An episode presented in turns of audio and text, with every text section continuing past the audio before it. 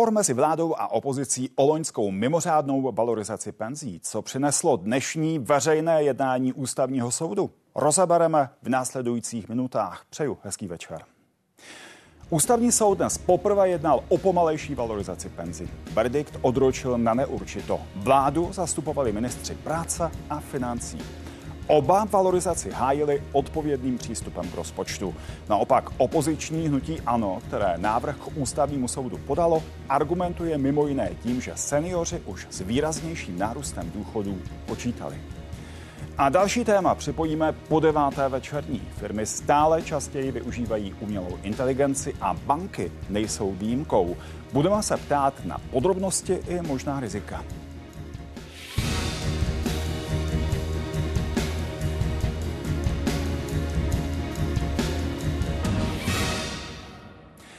Ústavní soud dnes začal projednávat návrh na zrušení novely, která snížila loňskou mimořádnou valorizaci penzí. Podali je na poslanci hnutí ANO.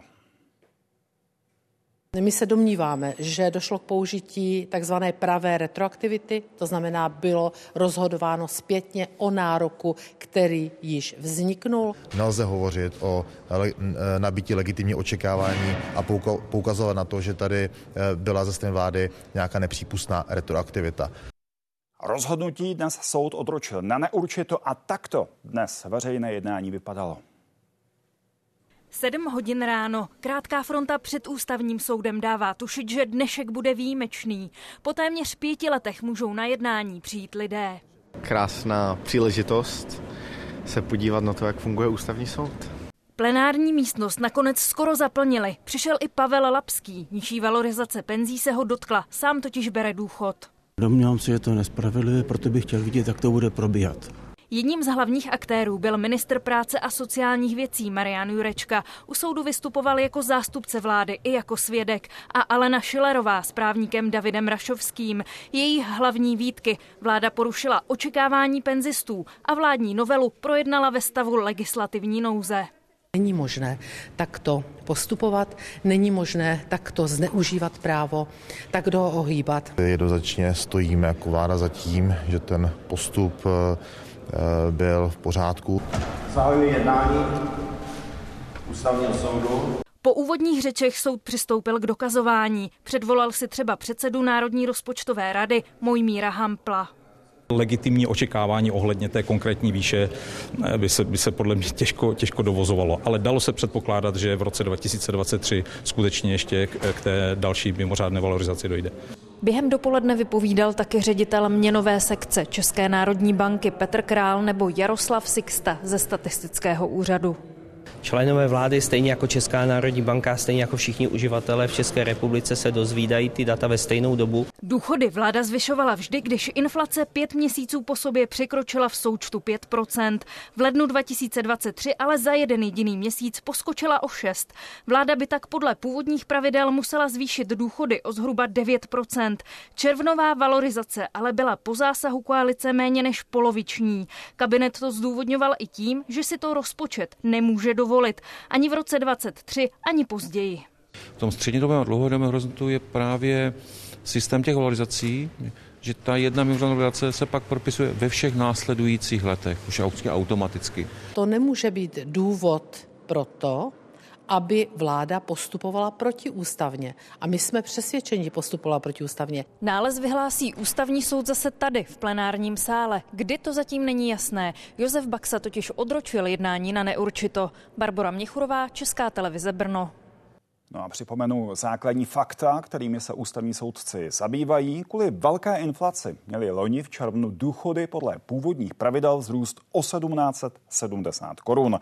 Vláda ale prosadila novelu, která tento nárůst zhruba o 1000 korun redukovala.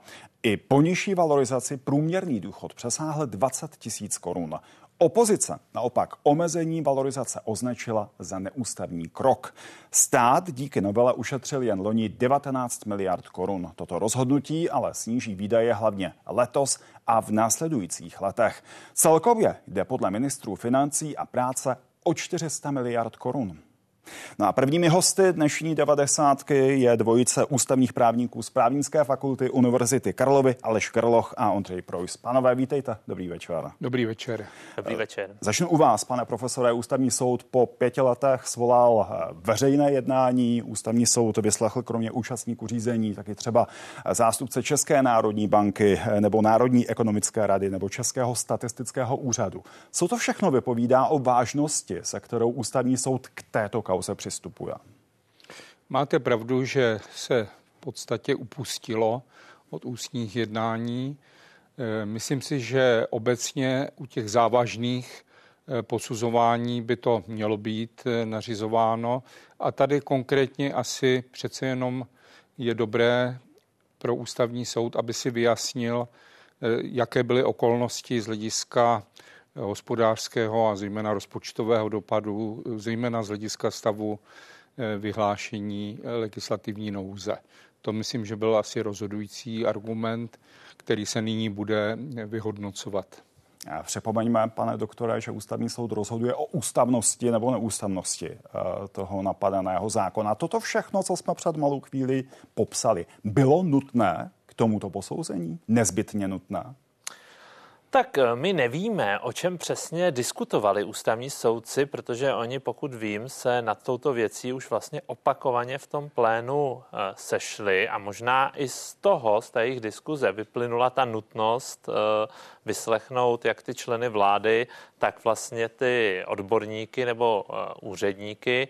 Já bych připomněl, že to připomíná vlastně řízení ve věci takzvaných regulačních poplatků, které je často zmiňováno hmm. byť to nebylo rozhodně jediné řízení, kde to ústní jednání uh, proběhlo v minulosti, kde takzvaně ten ústavní soud skutečně griloval ministra zdravotnictví, ale také bych chtěl připomenout, že nakonec ten ústavní soud zůstal rozdělen a tu reformu tehdy vlastně byť těsně nezrušil. Jdeme o to, zda ty vnější okolnosti, to jednání, které jsme dnes viděli, nevypovídají o tom, že to je spíš politická než právní hmm. bitva.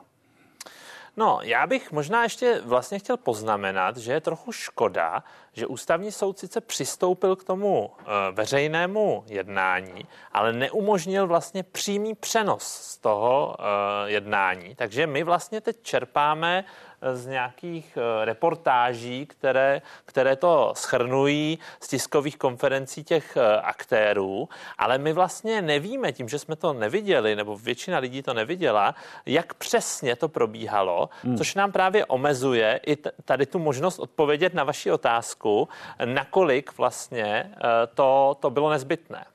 Jdeme o to, pane profesora, a když se znovu vrátím k té nezbytnosti, zda to veřejné jednání a předvolání všech těch zástupců, o kterých jsem mluvil, zda hlavní význam těchto kroků spočíval v tom, aby ústavní soud skutečně eh, rozhodl co nejlépe a nejvíc erudovaně a skutečně posoudil věrohodně ústavnost či neústavnost toho napadeného zákona, nebo zda hlavní přínos a hlavní význam eh, toho všeho spočíval v symbolické rovině. V tom, že ústavní soud chtěl veřejnosti ukázat, ano, považujeme to stejně jako veřejnost za zásadní věc a proto se jí zabýváme i touto formou.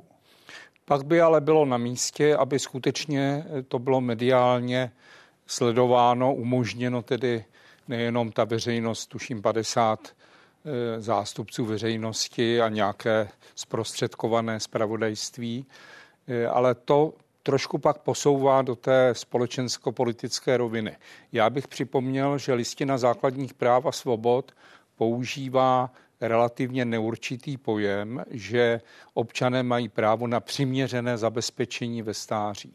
Čili tady je tou klíčovou otázkou z hlediska ústavního, jestli mm-hmm. to zabezpečení je přiměřené nebo není, co to znamená. Jsou k tomu už nějaké samozřejmě jak doktrinální názory, tak i určitá dílčí rozhodnutí.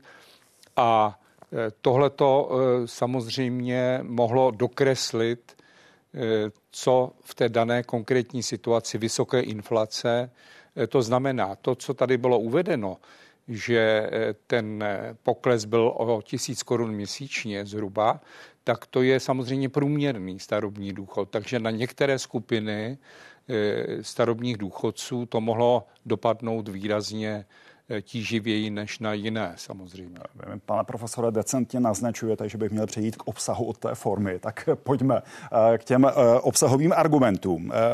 Pane doktore, ústavní soud se bude muset eh, nejdříve vyrovnat s tím, za ten zákon eh, sněmovna přijala řádně, eh, tak jak měla, respektive zda opravdu bylo nebo nebylo možné ten zákon přijmout ve stavu legislativní nouze, který je možné vyhlásit pouze v přesně stanovených podmínkách, mimo jiné tehdy, když státu hrozí značné ekonomické škody, což je tento případ, tím argumentovala vládní koalice. Potvrdilo se dnes při tom jednání ústavního soudu, že takovéto škody státu hrozily a že bylo nutné jednat promptně a rychle ve stavu legislativní nouze? Je potřeba říci, že ten návrh eh, je velmi dobře připravený, eh, je velmi dobře argumentováno přímo k věci právě i v té otázce, kterou jste teď naznačil, protože máte naprostou pravdu, že to jsou vlastně dvě úplně oddělené věci. To, o čem hovořil pan profesor, kde převládá podle mě ještě spíš ten argument toho legitimního očekávání. K tomu se dostaneme posléze. A pak právě ta otázka toho legislativního procesu. Eh, a tam je, tam je potřeba říct, že eh, je vůbec otázka, jestli navýšení nebo valorizace důchodu může být chápáno jako škoda. Jo, to je, to je totiž jako docela zajímavá otázka, protože škodu my jinak jako právníci chápeme jako důsledek spíše nějakého porušení, nějaké protiprávní, eh, protiprávního jednání. A tady vlastně to je výplata důchodu. Jo? To je otázka, jestli vůbec to může být škoda. A pak, a k tomu, myslím, směřovalo to dnešní jednání, je otázka té mimořádnosti, protože ústavní soud v minulosti vlastně eh, deklaroval, že ten stav legislativní nouze je možný použít jenom v situaci, kdy to je vlastně skutečně mimořádná hmm. situace a ty navrho, ti navrhovatelé se snaží, eh, řekněme, přesvědčit ten soud, že to nebylo mimořádné, že ten ministr financí a ti další členové vlády to minimálně už třeba na podzim toho roku 2002 museli vědět. Jo? Takže k tomu asi i směřovalo to, to dnešní jednání. A mimochodem eh, to, o čem jste teď mluvil, dokresluje i dotaz diváka Pavla, eh, který píše, vláda argumentuje hrozící hospodářskou škodou pro stát. Máme chápat vyplácení penzí občanům jako hospodářskou škodu, potom by asi správný hospodář měl zrušit penze kompletně. Hmm to, to souvisí no, s tím, to je přesně ten argument, jo? Že, že vlastně je vůbec otázka, jestli my vůbec můžeme chápat vyplácení penzí jako škodu, protože škoda je třeba, když musím zaplatit nějaký úrok navíc nebo nějakou sankci, nebo když mi spadne dům a já tím pádem musím znovu investovat do jeho uh, zbudování. Ale to, že já zaplatím něco, na co je právní nárok, to těžko vlastně můžu chápat jako škodu. Vy se, pane profesore, kloníte k tomu, že je možné uvažovat v intencích škody, uh, a nebo ne? Uh, nebo že ten pojem škoda, mimořádná škoda, škoda velkého rozsahu, tady vůbec nepřipadá v úvahu? Taky bych se přiklonil k tomu, co říkal teď eh, pan kolega, že to je dosti problematické. Samozřejmě se tam dá argumentovat tím, že před časem se rozhodlo o změně zákona v tom smyslu, že se bude přihlížet k inflaci překračující 5%. A pak se argumentovalo, to nečekal nikdo, že by taková situace reálně nastala. E, a vidí se to jakoby e, nepředpokládaný náklad státu. Ale jakmile něco přijmete, byť je to pro nějakou situaci, která není běžná, tak musíte očekávat, že to skutečně někdy nastane. A e, tady skutečně vláda mohla zasáhnout dříve. Tam nejde už o to, jestli ta inflace byla třeba 10% nebo 12% nebo e, ještě vyšší nebo o pár e, desetin nižší, ale v podstatě bylo jasné a nakonec to bylo v určité míře v celé Evropské unii a podobně v jiných státech, že tady ta vysoká inflace je a bude v tom roce 23 pokračovat. Mimochodem k tomu eh, dnes spadala celá plejáda otázek ústavních hmm. soudců směrem, eh, mohli jste vědět, nebo mohla vláda vědět, zda ta inflace bude takto vysoká už dříve, třeba na konce roku 2022, eh, ale ještě k té škodě. Hmm. Chápu správně, pane profesore, že ty cifry, které dnes padly, 19 miliard ušetřených v rozpočtu roku 23, celkově cifra 400 miliard, to je číslo, které dnes uváděli ministři práce a sociálních věcí a financí, tedy že do budoucna by dohromady, kdyby nebyla snížena ta mimořádná valorizace v tom dalším nasčítání, mohlo dojít k výdajům veřejného rozpočtu přes 5%, což v dnešních cenách dělá těch 400 miliard, že ta čísla jsou vlastně irrelevantní? No, říct úplně irrelevantní asi to bych neřekl, ale eh, tady bych eh, argumentoval tím, že se jedná o navýšení schodku státního rozpočtu a v podstatě vláda, ale i poslanecká sněmovna, která rozpočet schvaluje, má usilovat samozřejmě o snižování schodku, zejména je-li takto extrémně vysoký, ale je otázkou, jestli může říci, eh, teď nastala nějaká mimořádná situace typu velkých povodní nebo zemětřesení, to u nás asi nepřipadá hmm. celkem v úvahu a tak dále. A tady prostě eh, jsme to nemohli předvídat a to je ta objektivní situace. Takže Eh, tady ten schodek by se samozřejmě navýšil, ale to je věc eh, nějaké politické úvahy a eh, není to důvod pro vyhlášení stavu legislativní nouze zřejmě. Jo, z tohoto ano. hlediska naopak tam je další důvod a to je ohrožení základních práv a svobod, které by bylo důvodem vyhlášení nějakého stavu legislativní nouze a někdo by možná trošku jako demagogicky mohl namítat, že vlastně tím postupem došlo k nějakému ohrožení vlastně nejenom toho legitimního očekávání, ale toho základního práva na přiměřené zabezpečení, protože to souvisí s tou vysokou inflací. Jo, hmm. Samozřejmě, jo, pokud by byl běžný stav 2-3% inflace, tak eh, tady vlastně ta situace by vůbec nenastala. Eh, ještě poslední věc k té legislativní nouzi. V roce 2010 ústavní soud rozhodoval o sociálních zákonech eh, vlády Petra Nečase. A tehdy se zabýval taky tím, že vláda Petra Nečase často používala ten stav legislativní nouze k prosazování eh, svých návrhů a v rozhodnutí o této věci. Mimo jiné ústavní soudci, když to budu volně parafrázovat, řekli, že vláda nesmí zkrátit legislativní proceduru jenom proto, aby se vypořádala s odporem opozice. Hmm. Soud to řekl trochu sofistikovaně, mám tu citaci, nicméně toto je ten význam. I tentokrát to bude něco, co ústavní soudci budou posuzovat? Zda vláda a koalice nepoužili stav legislativní nouze jenom proto, aby umlčeli opozici? No, je pravda, že i na tento judikát samozřejmě odkazuje ten návrh poslanců eh, opozičních.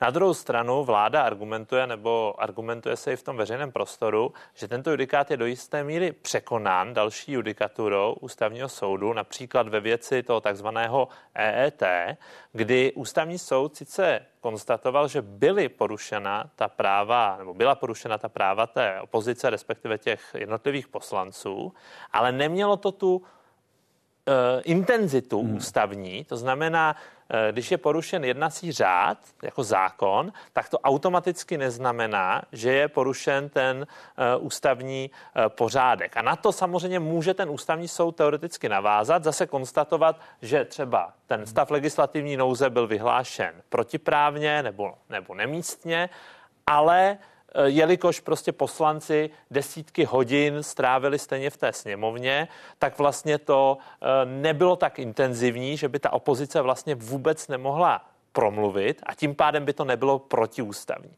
A jenom ještě poslední bod, když ta vláda argumentuje, eh, to s tím totiž souvisí s tím politickým hmm. argumentem, že vlastně ta škoda není těch 19 miliard, nebo škoda v úzovkách, ale nějakých 400 miliard, tak ten argument je takový rafinovaný, protože eh, přece jim nic nebránilo, ne, nevyhlásit tu legislativní nouzi a v normálním procesu vlastně o to víc zkrátit ty penze do budoucna nebo úplně změnit ten hmm. mechanismus, protože uh, parlament samozřejmě může změnit úplně ten mechanismus toho navyšování. Čemuž mimochodem posléze došlo, ale nad rámec hmm. této Takže, země, takže vlastně ty, jakoby to nabalování té škody uh, je jenom částečné, že jo? protože se to dá, dalo řešit jiným, jiným způsobem. Uh, argument dvě, a kolem toho jste už, pane profesore, kroužil. To je to, do jaké míry vláda zasáhla nebo nezasáhla do legitimního očekávání seniorů, že jim budou penze zvýšeny o nějakou konkrétní částku podle toho původního valorizačního vzorce. Pochopil jsem správně, že z vašeho pohledu to legitimní očekávání bylo narušeno?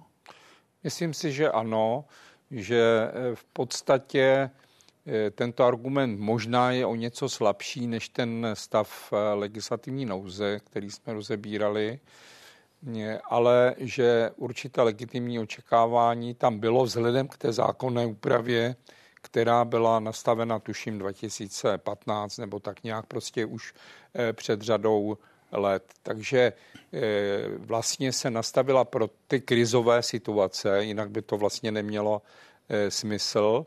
Takže v důsledku toho pak očekáváte, že když nastane tato situace, takže ten stát vám vlastně bude kompenzovat Eh, to, co vlastně vám ta inflace odebírá. A co říkáte tomu, co dnes eh, před soudem řekl ministr financí Zbigněk Stanjura, když ho budu citovat? Jen výrazná menšina seniorů mohla kvůli komplikovanému systému výpočtu dovodit, kolik přesně by při mimořádné valorizaci měli dostat. Ale seniori věděli, že když je vysoká inflace, takže jim stát pomůže a to jsme dodrželi. Jinými slovy, stejně byste si to nespočítali. Eh, počítali jste, počítat jste mohli jenom s tím, že to nějak zvýšíme a to jsme udělali. Platí Platí to?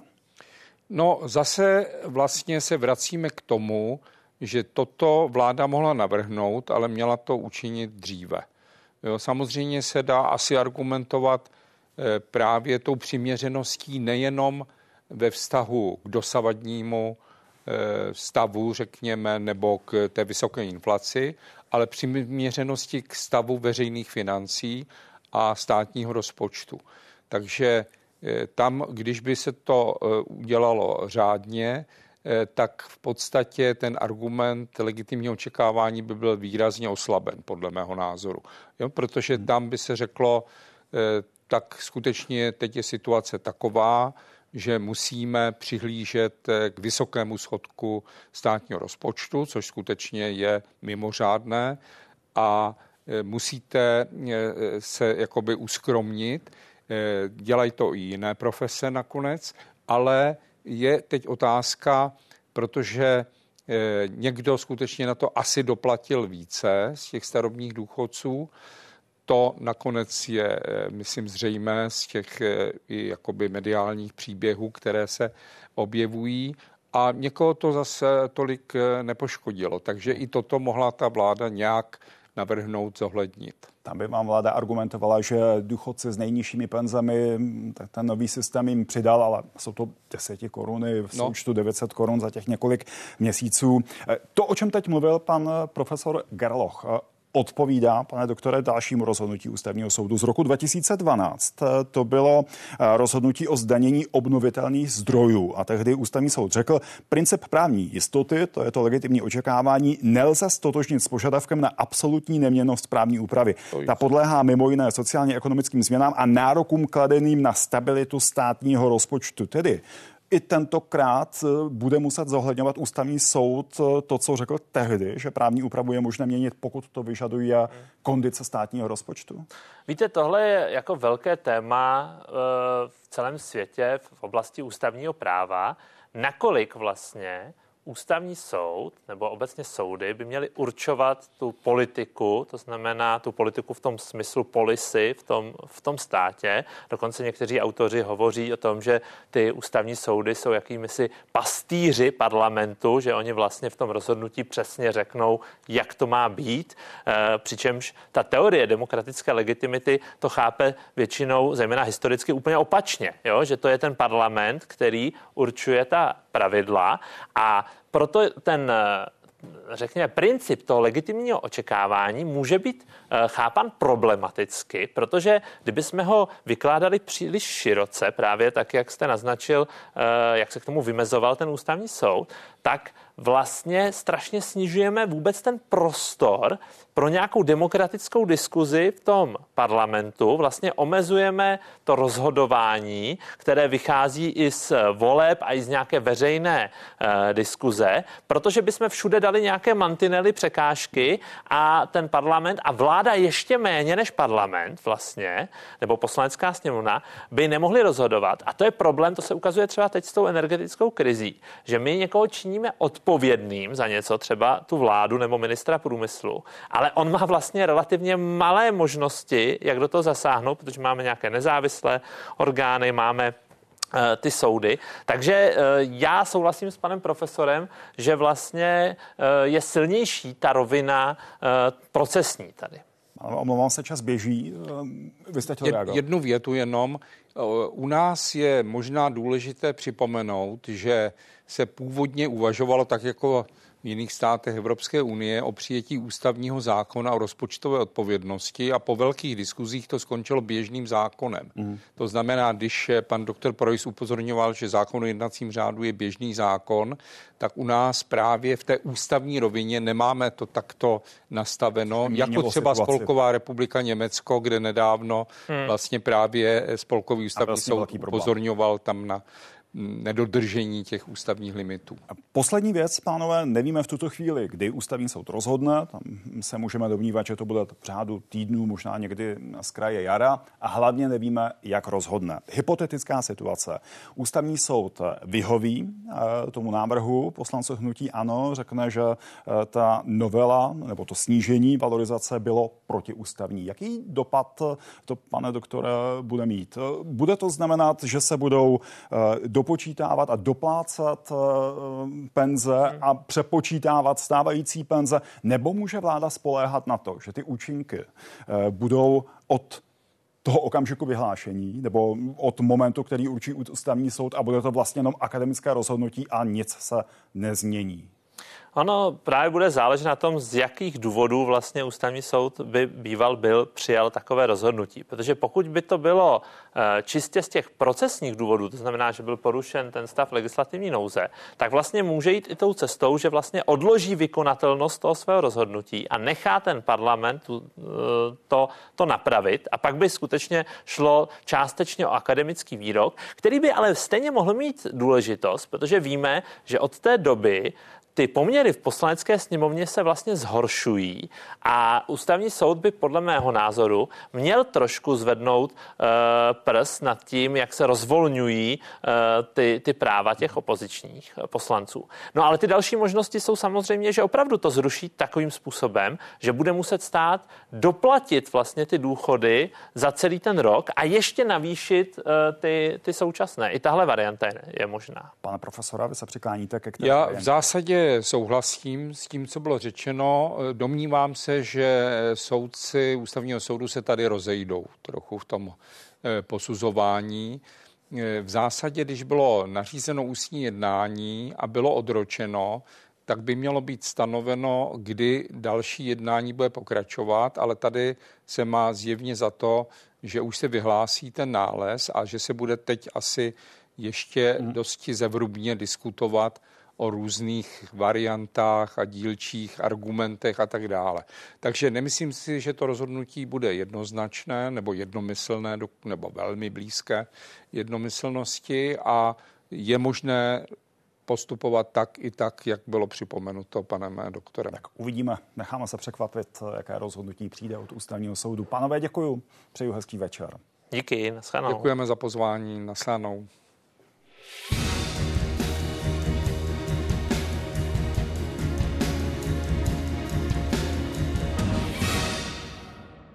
Letos by z rozpočtu na penze mělo putovat víc než 700 miliard korun. To je skoro třetina všech státních výdajů. Důchodový systém ale i tak zůstává v deficitu.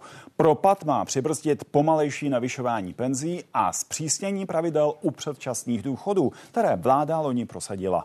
Novela se změnami začala platit v říjnu. Důchody se podle ní budou valorizovat až v lednu roku 2025. Důchodová reforma je podle ministra práce Mariana Jurečky nezbytná. Valorizace v nezměněné podobě by dlouhodobě navýšila náklady o stovky miliard korun.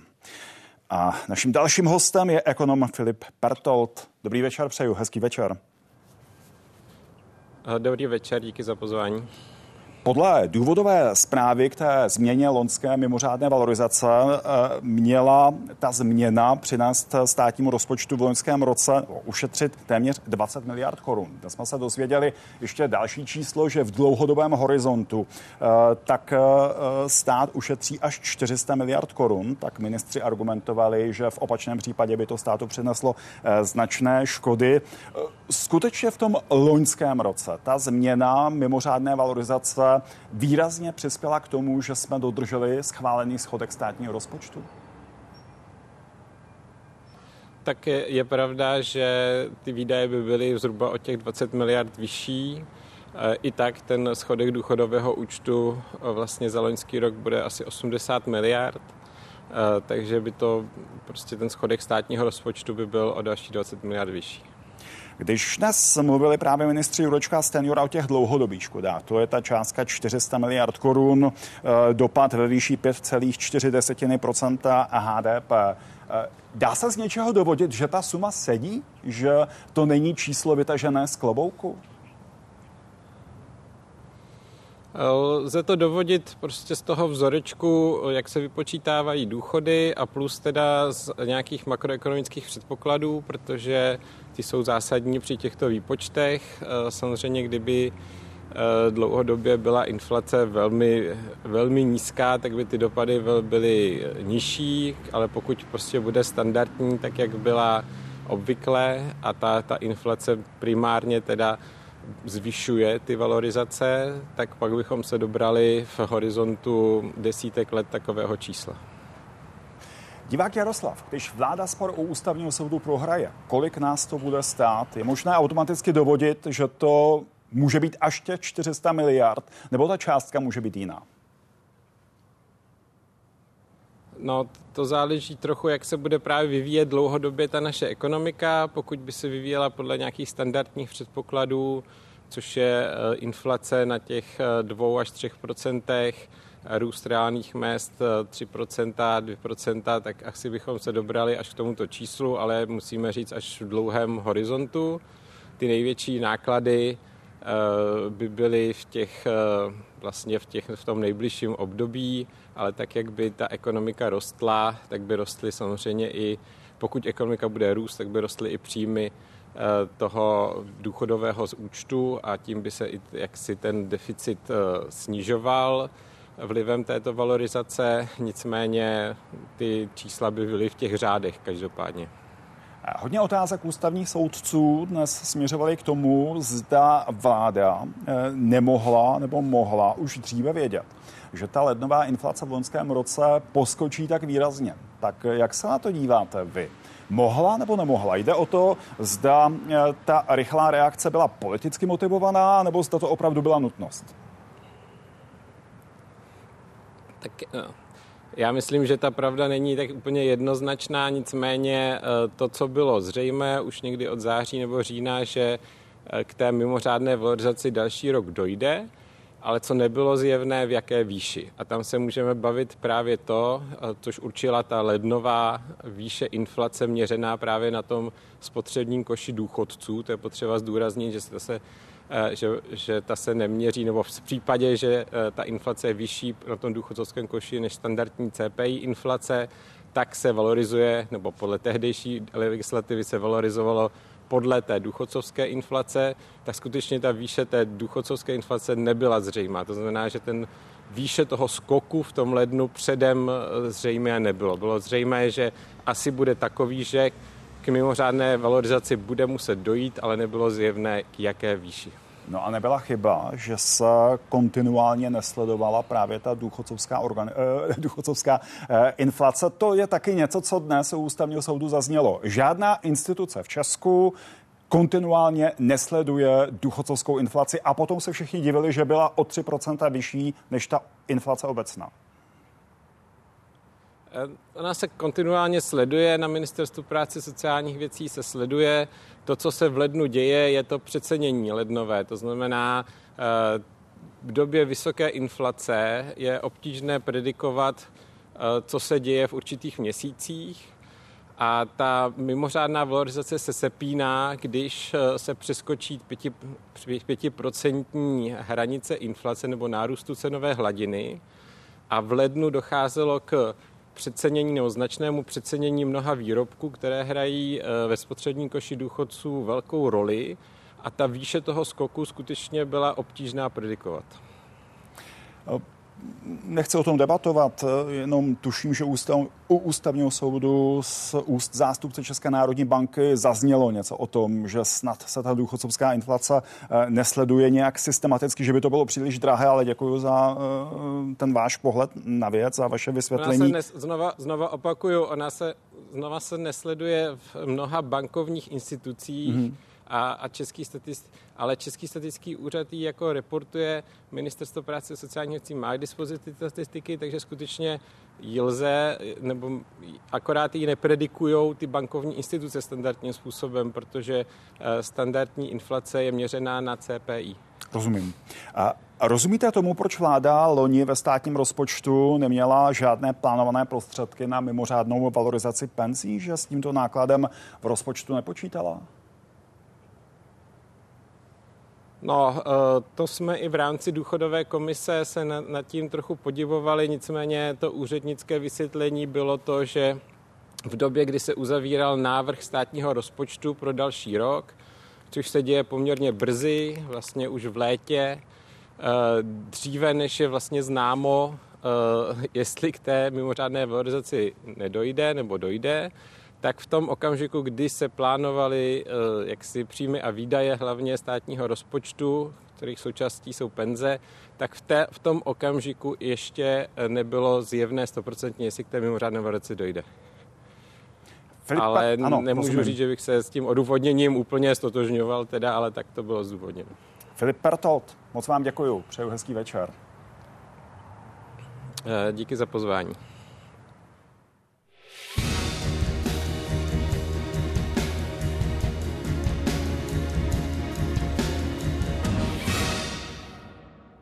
A doplním, že v Česku žijí aktuálně skoro 3 miliony seniorů důchodců. Jejich počet tak od začátku milénia významně narostl, jak vidíte na grafu za mnou.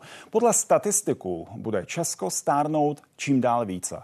Do půlky století bude třetina společnosti starší 65 let. A jak už jsme zmínili, průměrně lidé pobírají důchod kolem 20 tisíc korun. Největší počet penzistů ale dostává od státu každý měsíc důchod v rozmezí 18 a 19 tisíc korun. Je jich víc než 280 tisíc. Skoro 10 tisíc lidí potom musí vyžít s důchodem do 5 tisíc korun. A 50 důchodcům vyplácí stát víc než 70 tisíc korun měsíčně. Předsedkyně Rady seniorů Lenka Desatová, náš další host. Dobrý večer. Dobrý večer. Už i v reportáži jsme viděli, že v Brně to dnešní jednání ústavního soudu sledovali desítky seniorů. Co to vypovídá o tom, jak zásadní pro penzisty toto rozhodování ústavních soudců je? Tak bez zesporu eh, nejzajímavější bude sledovat, jak ústavní soud rozhodne a seniory to zajímá vzhledem k té komunikaci, která probíhala, kdy v podstatě ještě v listopadu, v prosinci byli ujišťováni, že pokud bude mimořádná valorizace, že proběhne a v únoru bylo všechno jinak. Předpokládám, že i vy jste dnes minimálně v online reportáži sledovala. Uh, My jsme tam měli pana profesora Potůčka uh, osobně. Vás něco z toho, co dnes u ústavního soudu zaznělo, eh, zaujalo, nadzdvihlo ze židla, eh, nebo dostala jste nějaké vysvětlení? Tak zatím z mého hlediska spíš rozpačité. My jsme čekali, že přece jenom ten ústavní soud bude lidově řečeno trošku víc grilovat ministry že bude mm, možná trošku tvrdší, že půjde v nějakých vyjádřeních ještě víc do hloubky, ale na druhou stranu se nám líbilo, že to v podstatě nebylo jednostrané, jenom se poslechneme a slyšeli jsme argumenty, které zazněly několikrát, už nemáme doplňující otázky, to tam nebylo.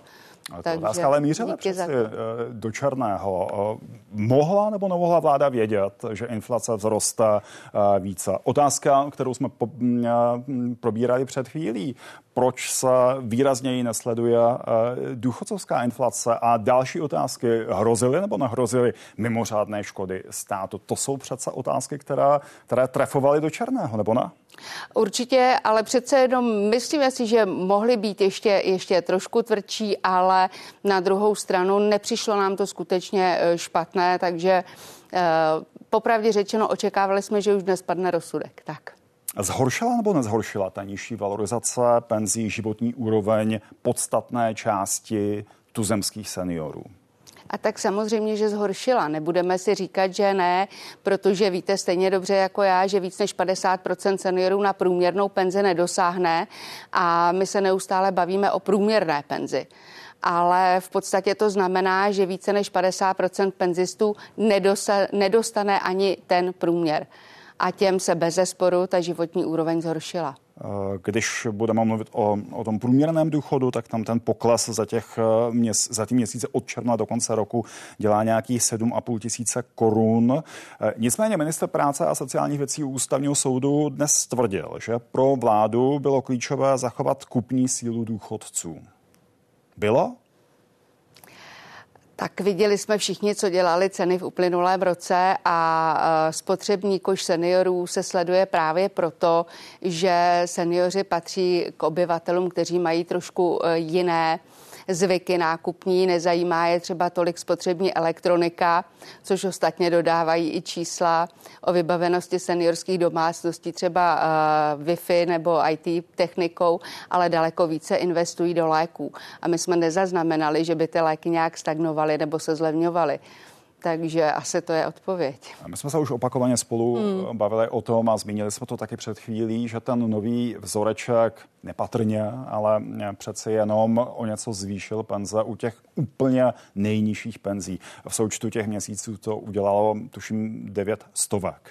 To zdůrazňovala taktéž Marian Jurečka. V tomto tedy měl pravdu? Toto připustíte, že toto byl správný krok? Ano, ano je, to, je to správný krok a konec konců eh, my jsme byli ti, kteří už loni v březnu upozorňovali na to, že s největší pravděpodobností minimálně ještě jedna mimořádná valorizace nastane a že bychom byli velmi rádi, kdyby došlo ke změně mimořádných valorizací, protože tak, jak byla nastavena a nikoho z toho neviníme, protože před x lety, eh, kdy k té zákonné úpravě došlo, nikoho nenapadlo, že bude inflace tak dlouhá a tak vysoká, aby k tomu institutu mimořádné valorizace bylo přistoupeno několikrát, tak jsme upozorňovali na to, že mezi těmi nízkopříjmovými a vysokopříjmovými seniory tento model, jak byl navržen, neúměrně rozevíral nůžky. A celkem chápu, nebo jsme pochopili i snahu ministerstva financí, aby každá ta mimořádná valorizace neměla vliv i na další valorizace. V tom smyslu eh, jsme celkem chápali i tu modelaci té mimořádné dávky a konec konců to, že se má rozdělit na dvě části, byl i jeden z našich návrhů, se kterými jsme šli. To, s čím se nestotožňujeme, je, že ta inflace tam není vykompenzována ze 100%. Ale jinak ten návrh považujeme za celkem správný. Nicméně my jsme na to upozorňovali v březnu, v dubnu, takže z našeho hlediska bylo dostatek času vymodelovat jiný případ pro případ mimořádné inflace a dostatek času to ve sněmovně schválit. A to je ta oblast, ke které eh, taky směřovaly ty dnešní dotazy. Jako předsedkyně Rady seniorů, eh, věříte, že ústavní soud tuto kauzu rozhodne nestraně, nezávisle a politicky, či na základě věcných a ústavně právních argumentů. Samozřejmě, jinak bychom si nemohli myslet, že jsme v právním státě. A seniori jsou připraveni, vím, že není možné paušalizovat a přesto přijmout jakékoliv rozhodnutí ústavního soudu. Víte, já se trošku obávám, že seniori jsou přesně odrazem dnešní společnosti a to, když jsme sledovali nějaké třeskavé kauzy, tak se vždycky našla část lidí, která začala spochybňovat právě eh, nestranost soudu, když nezazněl ten rozsudek, jak oni si představovali. Maličko máme ten pocit, když o to vedeme debaty, že se trošku zaměňuje pojem anarchie a demokracie. Mimochodem... Že prostě schází ta vůle hmm. přijmout ten opačný názor, byť s ním nesouhlasím. Když se znovu obloukem vrátím k té formě, to, že ústavní soud nařídil to veřejné jednání, cítíte v tom snahu ústavního soudu zdůraznit význam toho rozhodování, ale taky možná a předejít tomu, o čem jste teď mluvila? Přesně tak. Lenka Desatová, děkuji, že jste přišla. Přeju hezký večer. Děkuji za pozvání, hezký večer. A míříme za dalším hostem dnešní 90. Julie Hrstková, komentátorka hospodářských novin. I vám se zdravím, dobrý večer přeju. Dobrý večer. To dnešní veřejné jednání ústavního soudu z vašeho pohledu přineslo něco zásadního pro samotné rozhodování ústavních soudců? Já, já teda na začátku řeknu, že jsem nebyla osobně přítomná, že jsem to sledovala online podle toho, co psala různá média a co bylo dostupné. To je první věc. Druhá věc je, no tak překvapivé. Tak eh, myslím si, že velmi zajímavá byla debata eh, na téma, jestli šlo nebo nešlo eh, vlastně odhadnout ta inflace, kde se trošku, bych řekla, různily názory odborníků představených, které, kteří tam byli u soudu a politiků, tak to je první věc. A Druhá věc, která mě osobně trošku zarazila, bylo, eh, když pan ministr Staňura eh, ve zkratce, možná to byla nějaká zkratka, řekl, že eh, ten valorizační vzorec je stejně natolik složitý, hmm. že si nikdo předtím ani nedokázal spočítat to navýšení penze, takže to, že každý něco dostal, je vlastně v pořádku a že to je úplně jedno. Mimochodem v tomto směru má pravdu, nebo ten výrok spíš eh, vypovídá o tom, jak eh, vláda přistupuje k té problematice eh, důchodů, anebo jak přistupuje k této skupině obyvatel České republiky? Eh, obecně bych řekla, že spočítat si, eh, na jaký konkrétně například mám důchod, abych se to spočítala sama, na jakou konkrétně valorizaci, případně eh, kdybych potřebovala nějakou dávku na podporu bydlení, ta schémata jsou většinou velmi obtížná a málo kdo se je spočítá sám. Může mít eh, nějaký dojem, že třeba by měl od státu něco dostat a nakonec eh, třeba se nevejde do toho, do toho konkrétního vzorce, protože třeba překročil nějaký příjem, třeba o 100 korun nebo tak. Takže je možné, že se to nespočítá, ale pak, když bylo avizováno, že dostanou Eh, myslím 1700 až 1800 korun v průměru a dostali několik set korun, tak hmm. bych řekla, že jisté zklamání tam je, že to si myslím, že si dokáže spočítat úplně každý. Co vás jako novinářku dnes na tom veřejném jednání, byť jste říkala, že jste ho nesledovala přímo v Brně, ale že jste ho sledovala z těch online reportáží, co vás na tom nejvíc zajímalo? A dostala jste na to, co vás zajímalo, odpověď? No, eh, já jsem právě říkala, že vlastně eh, bylo velmi zajímavé, co přesně ten eh, ústavní soud chtěl, že vlastně si nechal i vysvětlit některé velmi odborné věci, co se týká co se týká právě té inflace. Pravda je, že když došlo na konkrétní stanovení valorizačního vzorce, tak to jsem měla pocit, že i ústavní soud nějak zas až takové podrobnosti nepotřebuje upřímně je nepotřebuje. A myslím, že si také předvolal opravdu relevantní osoby, které k tomu měly co říct. Tím chci zejména zdůraznit, jak Mojmíra Hampla, e, předsedu Národní rozpočtové rady vlády, tak třeba šéfa měnové sekce České národní banky a samozřejmě statistiky. Jo, vlastně, že to nevzal čistě po té politické linii, ale bral to i po té odborné. To si myslím, že je opravdu Eh, vlastně je vidět, že je tam snaha získat nějaký komplexní obrázek, že to není jenom to politické rozhodování, o kterém jsme se bavili, ale že tam je opravdu eh, jako touha dobrat se vlastně podstaty té věci. Jak přesvědčiví za vás dnes u ústavního soudu byli eh, ministři práce a sociální věcí a financí, když museli zdůvodňovat, proč vláda spěchala a do jaké míry vláda nemohla vědět, jak vysoká bude inflace eh, v lednu. Eh, a taky, když vysvětlovali, že skutečně hrozily značné hospodářské škody a že tedy bylo nutné vyhlásit stav legislativní nouze. No, já bych začala tou inflací, já jsem se podívala na ty čísla, která se nepamatuju, ale dívala jsem se teď, tak nejvyšší inflaci jsme zaznamenali meziroční eh, v září roku 2022 a to 18 Potom inflace klesla, protože se začal promítat do cen eh, ten strop vlastně na ceny energií, který stál zase rozpočet mnoho desítek miliard a opravdu to srazilo eh, inflaci. Tak tam je to dobré. Eh, v lednu došlo k dalšímu skoku, to bylo těch 17,5, o kterém jsem mluvila. To, že to bude, že to přesáhne těch 5%, myslím, že se vědělo, těch 17,5 bylo takovým překvapením, že co si tak pamatuju, tak eh, se vedly debaty, jestli na jaře roku 2023 náhodou opět nepřekročí inflace 20%, což se nestalo. Naopak pak šla dolů. Takže to je vlastně docela zajímavá věc. To, že ta inflace bude vysoká, se vědělo, hmm. to, že bude vyžadovat valorizace, se vědělo. Eh, řekněme, že to číslo mohlo být překvapení. Ne, ne zas tak velké, ale mohlo být. A uh, Pardon. Eh, rozumím. Eh, Julie, pojďme okomentovat ještě jednu věc, která už je takovým protažením eh, toho tématu. 61% Čechů nesouhlasí s pomalejším růstem důchodů, zároveň ale na penze nechtějí přispívat víc prostřednictvím vyšších daní anebo sociálního pojištění. Vyplývá to z průzkumu Centra pro výzkum veřejného mínění Akademie věd České republiky. Téměř 80% dotazovaných si potom myslí, že tuzemský důchodový systém potřebuje změnu. A zajímá mě, co toto vlastně vypovídá o vztahu Čechů k tomu tématu penzí a budoucnosti penzijního systému. Nechceme pomalejší z důchodu, nechceme ale ani více přespívat do toho penzijního systému. Není to vlastně začarovaný kruh?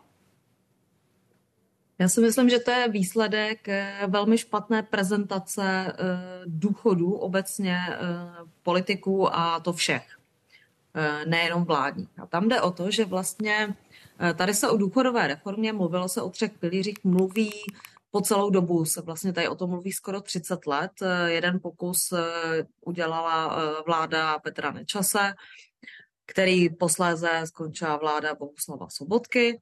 Takže to byl takový tříletý experiment a chtít důvěru po lidech, aby šli opět do tady toho velkého experimentu, je vlastně docela, aby bylo odvážné a chápu, že se do toho absolutně nikomu nechce. Uh, druhá věc je, že ti staří lidé, kteří už jsou teď v důchodu, případně kteří do důchodu jdou, nebo ty, co jsou teď v důchodu, mají pocit, že celou dobu pracovali. Oni ještě dost často vlastně zažili minulý režim, kdy měli ty uh, mzdy a platy, nebo respektive tehdy jenom platy, bylo všechno státní, uh, tak měli natolik nízké, že vlastně oni byli ti, kteří měli dlouho eh, ty nejnižší důchody, takže oni vždycky, když slyší, jak vlastně ty důchody užírají z toho rozpočtu, tak eh, chápou, že jim to vadí. Do toho ta retorika, že vlastně ano, důchody dělají podstatnou část výdajů eh, rozpočtu, nicméně je tady taky hodně věcí, které platil rozpočet a řekněme, že jsme si je mohli odpustit a těch hmm. věcí je opravdu hodně.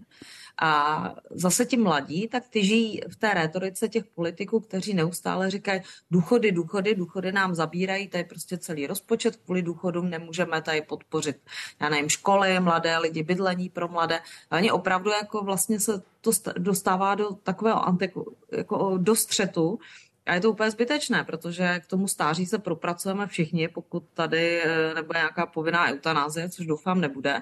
A celé to je o té ochotě politiků to vlastně vysvětlit, domluvit se, to tady ta ochota domluvit se vlastně na jakýchkoliv eh, reformách tady nebyla. A musím říct, že ta reforma, která teď prošla vlastně poněkud nenápadně, kterou představil pan ministr Jurečka, je vlastně největší změnou od toho roku hmm. 2011, kdy ji představil Jaromír Drábek, a e, tehdy ta reforma poněkud erodovala, erodovala a zanikla. Tak uvidíme, jaký bude osud e, této reformy, která je nereforma, taková utajená. To vládu... Ale jako rozhodně bych lidem nevyčítala, že současně nechtějí reformy, nechtějí nic dělat hmm. a ještě chtějí větší důchody, protože vlastně tady má každý, po, každý pocit bez ohledu na věk, že on je vlastně ten, komu ten systém ublížil. Jsou to důchodci, jsou to mladí a jsou to i ti v mezivěku, kteří eh, vlastně zase museli moc pracovat a, a teď vidí, že to bude čím dál horší. Julie Hrstková, moc vám děkuju, mějte se dobře, pěkný večer. Je to se hezký, hezký večer.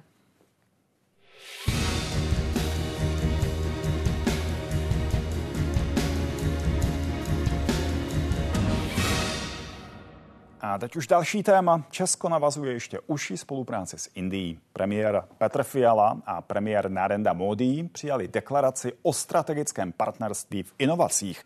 Jednali spolu na okraji nejvýznamnějšího ekonomického fóra v nejlidnatějším státě světa, které už po desáté hostí stát Gujarat na západě země. Obrovské plochy cukrové třtiny, které miliony chudých obdělávají za bídnou denní mzdu. I díky nim se Indie předloni stala největším světovým výrobcem tohoto sladidla. Gujarat i celá Indie ale raději ukazují modernější tvář. Třeba snahu třetího největšího znečišťovatele světa o přechodu na zelenou energii i v malých vesnicích. Indie je dnes pátou největší ekonomikou světa. Před deseti lety byla jedenáctá. Všechny největší agentury dnes odhadují, že v příštích letech se Indie umístí mezi třemi největšími světovými ekonomikami. Právě premiérův rodný stát ukazuje, jak z rozvoje v poslední dekádě těží. Se míří desítky miliard dolarů zahraničních investic. Výkladní skříní má být i desátý ročník tohoto ekonomického fóra. Letos pod heslem Brána do budoucnosti. Účastní se ho zástupci 130 zemí. Mezi těmi partnerskými je i Česká republika. K hlavním řečníkům patřil i Petr Fiala. Nejen český premiér vidí v zemi se skoro miliardou a půl obyvatel perspektivního partnera. Z českých firm tu před pěti lety otevírala Centrum pro inovace Škoda. Při dvoustranném jednání předsedů vlád došlo i na dohodu o strategickém partnerství právě v této oblasti. A jedno z témat, kterému jsme se věnovali delší dobu, eh, byla spolupráce v oblasti rozvoje jaderné energetiky. Eh, pan premiér projevil zájem spolupracovat s námi na rozvoji malých modulárních reaktorů. Nejen česká vláda si slibuje, že to roztočí kola vzájemného obchodu, který stále zaostává za Čínou. Loni export do této demokratické země dosáhl 25 miliard korun. Cílem je tento vývoz v příštích letech ze čtyřnásobit. Jakub Netl, Česká televize Indie.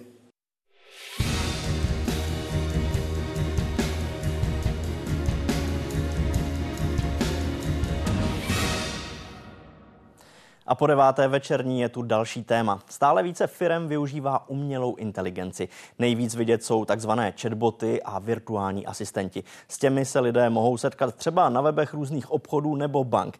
Přínosy, ale i možná rizika. Téma pro následující minuty. Hezký večer je ode mě. Podle průzkumu společnosti Randstad z loňského léta mezi téměř 140 vedoucími pracovníky firm v Česku vyplývá, že nástroje umělé inteligence v té době využívalo 39% společností. Dalších 36% o jejich využití uvažovalo. Třetina z nich to chtěla udělat do jednoho roku. Stále běžnější jsou nejrůznější aplikace. Například IKEA zavedla rozšířenou realitu s umělou inteligencí, která umožňuje zákazníkům využívat digitálního designéra. Nebo třeba portál booking.com. Ten představil plánovač s umělou inteligencí, který pomáhá lépe rozvrhnout zahraniční cesty.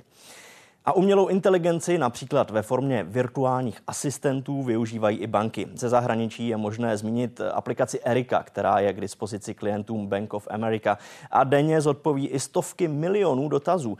I banky v tuzemsku nabízejí virtuální asistenty a aplikace z prvky umělé inteligence. Svého digitálního poradce testuje třeba Česká spořitelna. První fázi jsme vzali naše data, natrénovali jsme našeho virtuálního asistenta a on vlastně je schopný vám pomoct tím, když si potřebujete zablokovat kartu, když potřebujete změnit limit na kartě, když potřebujete něco nastavit. A do budoucna se samozřejmě chceme posunout i do poradenství, že bude schopný vám třeba pomoct, eh, kam investovat peníze. Důležitý je, že pobočky a fyzický kontakt bude mít tady pořád strašně velký eh, prostor. Co se ukazuje je vlastně, že nejsilnější je ta kombinace. My víme, i když máme jednu z nejširších eh, bankovních sítí a vlastně nejvíce poradců, tak vlastně přesto ta kapacita na to, abychom se s každým klientem sešli, tak eh, ji na to nemáme. Máme kapacitu zhruba na milion klientů. A druhá věc je, jsou klienti, kteří na pobočku prostě nechtějí přijít. Jako nevidí tam důvod, nebo nemají čas a nemají chuť. A naopak jsou velmi zdatní v mobilním bankovnictví. A vlastně pokud by to nebylo mobilním bankovnictví, tak by je to úplně míjelo. A naším hostem k tématu je Jindřich Chromý, zakladatel a ředitel společnosti AI. Přeju hezký večer. Dobrý večer. Tak vaše společnost dodává firmám virtuální asistenty. V čem jsou lepší než člověk? Proč firmy chtějí raději virtuálního asistenta než živou bytost?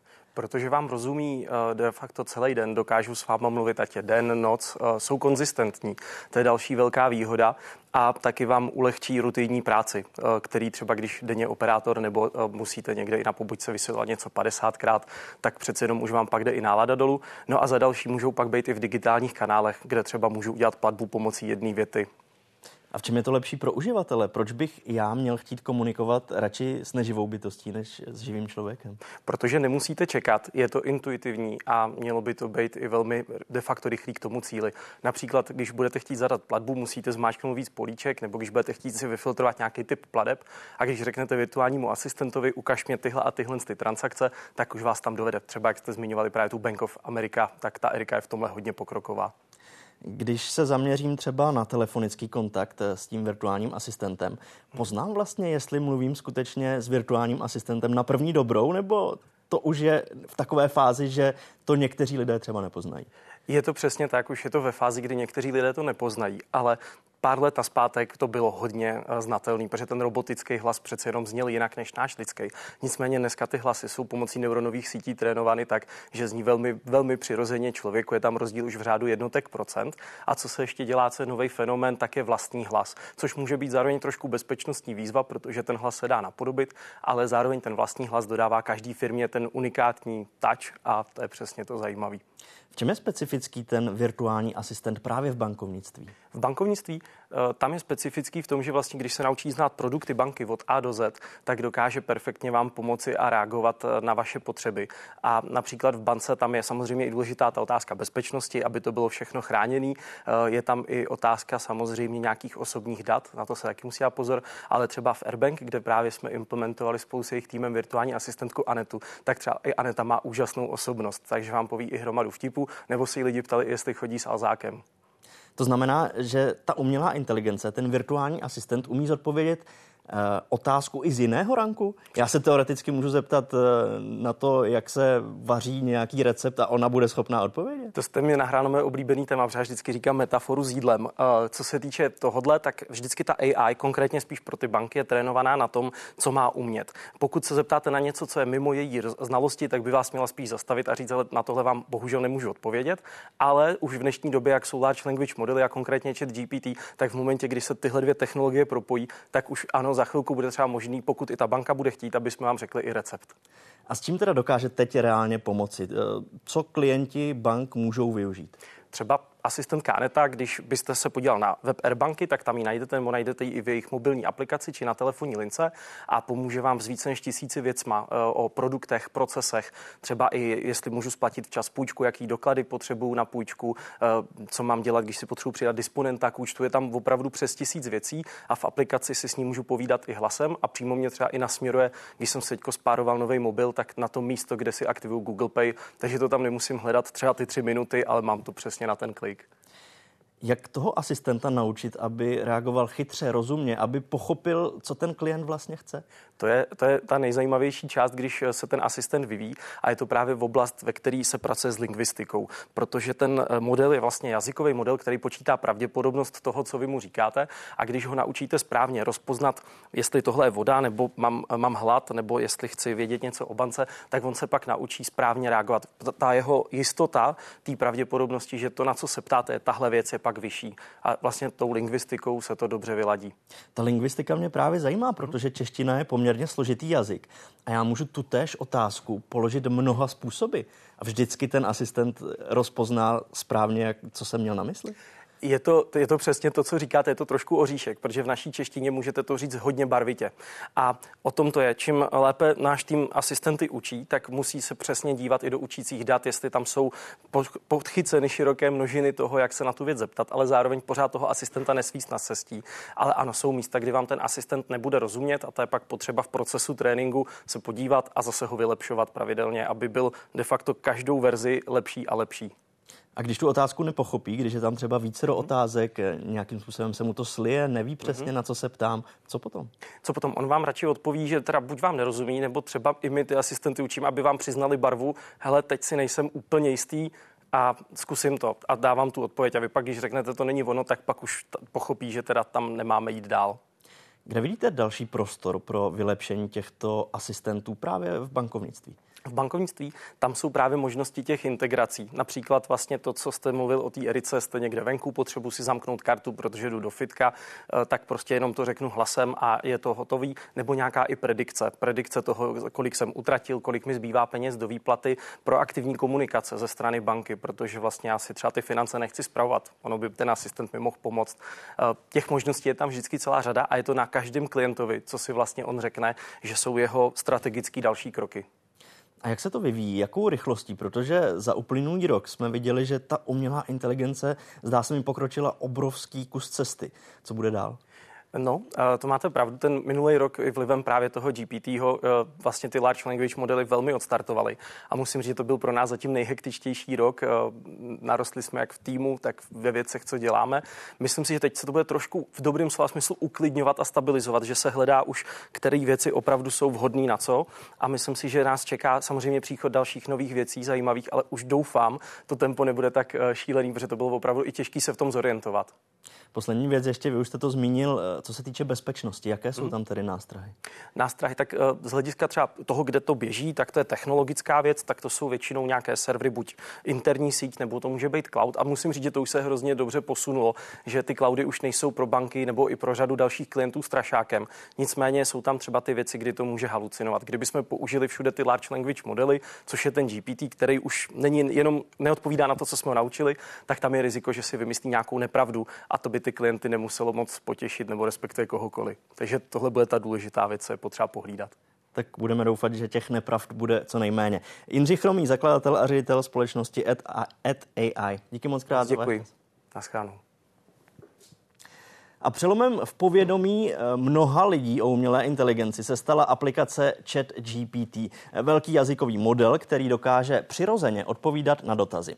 Společnost OpenAI ji světu představila před víc než rokem. Teď ji používá až 100 milionů lidí týdně a zájem o ní stoupá také v Česku. Podle průzkumu agentury Ipsos s ní v listopadu měla zkušenost už pětina obyvatel. 70% z nich pak tento nástroj mělo za užitečný. Aplikace láme rekordy a hodnota firmy stoupla o 4,5 tisíce procent. A to díky tomu, jak jednoduše funguje. Stačí položit jakýkoliv dotaz a umělá inteligence na něj během pár sekund odpoví. Obsahuje totiž databázi miliard textů, ve kterých umí hledat kontext. Dobrý model natrénovaný mi řekne, že pravděpodobnost věty, že Praha je hlavní město České republiky, je větší než pravděpodobnost věty Bratislava je hlavní město České republiky, protože prostě ten model se naučí ty zákonitosti mezi slovy, jak vlastně na sebe navazují. Firmy podobné aplikace používají už teď k usnadnění práce a šetření času.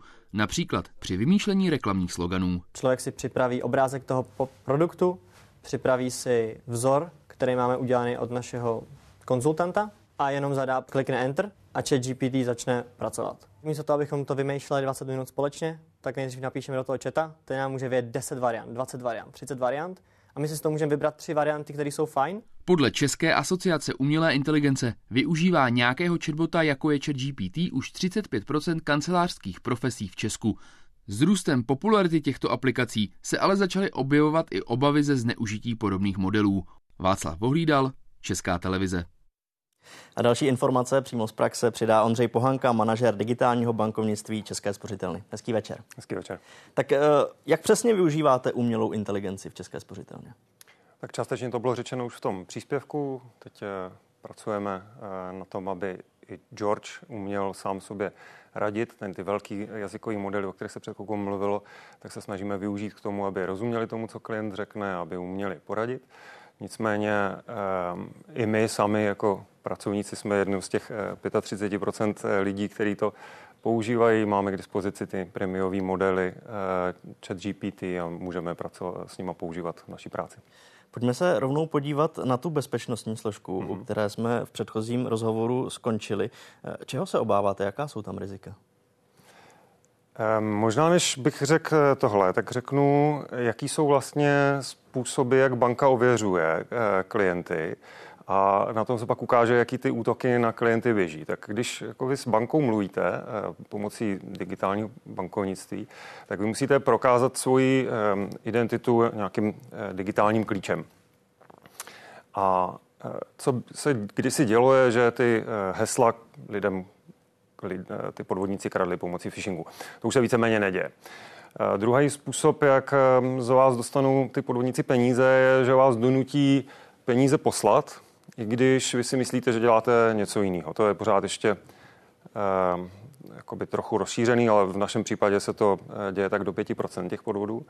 Ale absolutní většina všech podvodů je, že vás ten podvodník přiměje k tomu skutečně vlíst do toho internetového bankovnictví a ty peníze někomu poslat. A e, kde ta umělá inteligence může hrát roli je právě v tom, že pomůže těm podvodníkům vytvářet pohádky nebo příběhy, e, kvůli kterým vy potom uvěříte, že e, vlastně jednáte s někým, kdo hraje ve váš prospěch a posíláte mu peníze a on to přitom tak vůbec není. Něco takového se mimochodem stalo v posledních dnech. Část vašich zákazníků upozornila na nebezpečný podvod a sice, že zavolá automat, upozorní na neaktuální verzi aplikace, zašle odkaz na aktualizovanou verzi, která je falešná a vyžaduje přihlášení do internetového bankovnictví. Tam tedy člověk zadá ty údaje a už je má ten daný podvodník. Už má, přesně tak. Co tedy v takové situaci dělat? Je jak to rozpoznat? Um, v zásadě, když budete se držet třech pravidel, kterými se snažíme klientům pořád opakovat, tak se i v takovémto případě jakoby zachráníte. První pravidlo, který pořád dokola říkáme, je potřeba ho mít na paměti, nezdělujte svoje eh, ověřovací údaje, ten, ten svůj klíč, eh, nikam jinam než nám, než, než bance. Ale když si otevře tu, ten falešný odkaz, který se tváří přesně jako vaše stránky, No, to se možná tváří a to je právě ta, jako, eh, to, to je ta, v tom ten špek. Nicméně každý klient, náš klient má v aplikaci, eh, aplik, nebo v telefonu aplikaci George, na tu, když klikne, tak ví, že je prostě v český spořitelně. Všechno ostatní je trochu podezřelý. Tak první věc je opravdu se jako ujistovat, že tam, kde já dávám heslo, tak ho dávám Eh, do prostě stránek Český spořitelny. Tam, kde dávám PIN, tak ho dávám do aplikace George, nedávám ho do žádný jiný aplikace, která se tak může tvářit. Stejně jako když máte kartu, tak eh, PIN píšete do bankomatu nebo na terminál, nepíšete ho prostě eh, číšníkovi na papírek nebo neříkáte ani tátovi.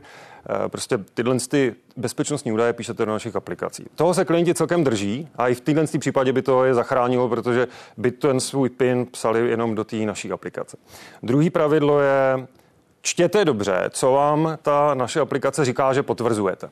V tomhle případě ta, eh, ten odkaz vlastně vedl do falešné aplikace, která se snažila eh, vybudit dojem, že si tam instalujete nějakou naší, ale to, co vám ve skutečnosti ukazovala ta naše aplikace, protože my s nějakou cizí aplikací nekomunikujeme, my komunikujeme vždycky s naší aplikací, tak co nám ta naše aplikace psala, tak bylo, jakoby zadání platby, protože to o to se snaží ten podvodník. On jako nechce jenom do bankovnictví, on chce prostě vaše peníze. Takže vy mu umožníte e, přístup do bankovnictví, on si tam zadá platbu a vy mu ji e, potvrdíte. A když si dobře přečtete to, co děláte, tak dobře, to možná to první e, spuštění do té aplikace byste toho podvodníka ještě pustili. Ale při, tý, při tom druhém zadání, typicky to takhle oni je, že prostě vám to tam zadají několikrát, tak tam už je napsáno odeslání platby nebo nevím, zadání virtuální karty nebo nějaké takové věci. A to nikdy prostě nechcete dělat. Když dobře dobře si přečtete to, co tam eh, podepisujete, tak eh, budete v bezpečí. A třetí pravidlo, a to já uznávám, že je jakoby složitý, je ověřujte si, s kým mluvíte. A eh, v tomto případě, kde to začalo tím, že vlastně volá nějaký chatbot, tak se tváří jako česká spořitelna. V tomhle případě, pokud máte nějaké pochyby, tak je nejlepší telefon položit, zavolat nám 800 207 207 a my vám potvrdíme, jestli to jsme my nebo to nejsme my. Um, druhá věc je, že každý náš bankéř se dokáže v aplikaci George uh, vůči vám ověřit. Když si nejste jistý, tak on může říct, dobře, já jsem český spořitelný, a teď vám do George posílám svoje ověření a tam vám řekne nějaký PIN, který v tom, uh, v tom George uvidíte. A když to řekne správně, tak je to uh, náš kolega a vy s ním můžete mluvit a bavit se s ním o čemkoliv. Stručně poslední věc, když už někdo tohle všechno přejde a, a skutečně bude podveden, co v té chvíli? Dá se to ještě vrátit? Uh, někdy jo, někdy ne. Především strašně důležitá je rychlost. Uh, okamžitě volat na naše call centrum, naše kolegové to během pár minut zablokují, uh, obstaví účty nebo za, zablokují tu identitu, přestanou uh, posílat platby. Problém s těma investičníma podvodama, kde podvodníci manipulují naši klienty, je, že naš, že když my voláme klientům, abychom ověřili, jestli tu platbu chtějí posílat, tak oni nám jako velice často lžou. A, takže věřte nám, to, co říká banka, tak je vždycky ve váš prospěch mnohem víc, než to, co vám bude říkat a, někdo jiný. Rady Ondřeje Pohanky, manažera digitálního bankovnictví České spořitelny. Díky za to. Taky děkuji. Z 90. je to vše, přeju hezký večer a dávejte si pozor na podvodníky nejen v kybernetickém prostoru. Na viděnou.